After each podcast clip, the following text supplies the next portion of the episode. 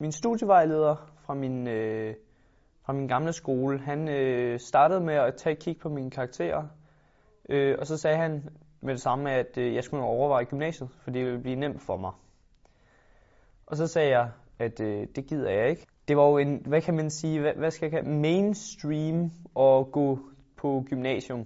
Altså BVS og elektriker er, er noget, jeg gerne vil. Øh, jeg kan godt lide at arbejde med, med sådan noget som forlængerledninger og, og lave lamper og, og gå ud og sætte rør op på, på en lejlighed. Det, det er sådan noget, jeg godt kan lide.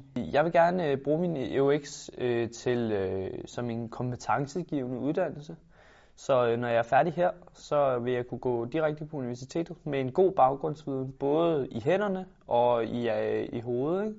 Jeg vidste bare, at, at jeg ville være håndværker, og, og det, det var det, jeg ville, og, og der var ikke noget, der skulle stå i vejen, eller, eller på, på nogen måde, at jeg skulle tage noget andet. Drop mynen om øh, gymnasiet. Tænk over, hvad det er, du, gør. det er, du, du vil, og ikke det andre vil. Fordi at det kommer du meget længere med.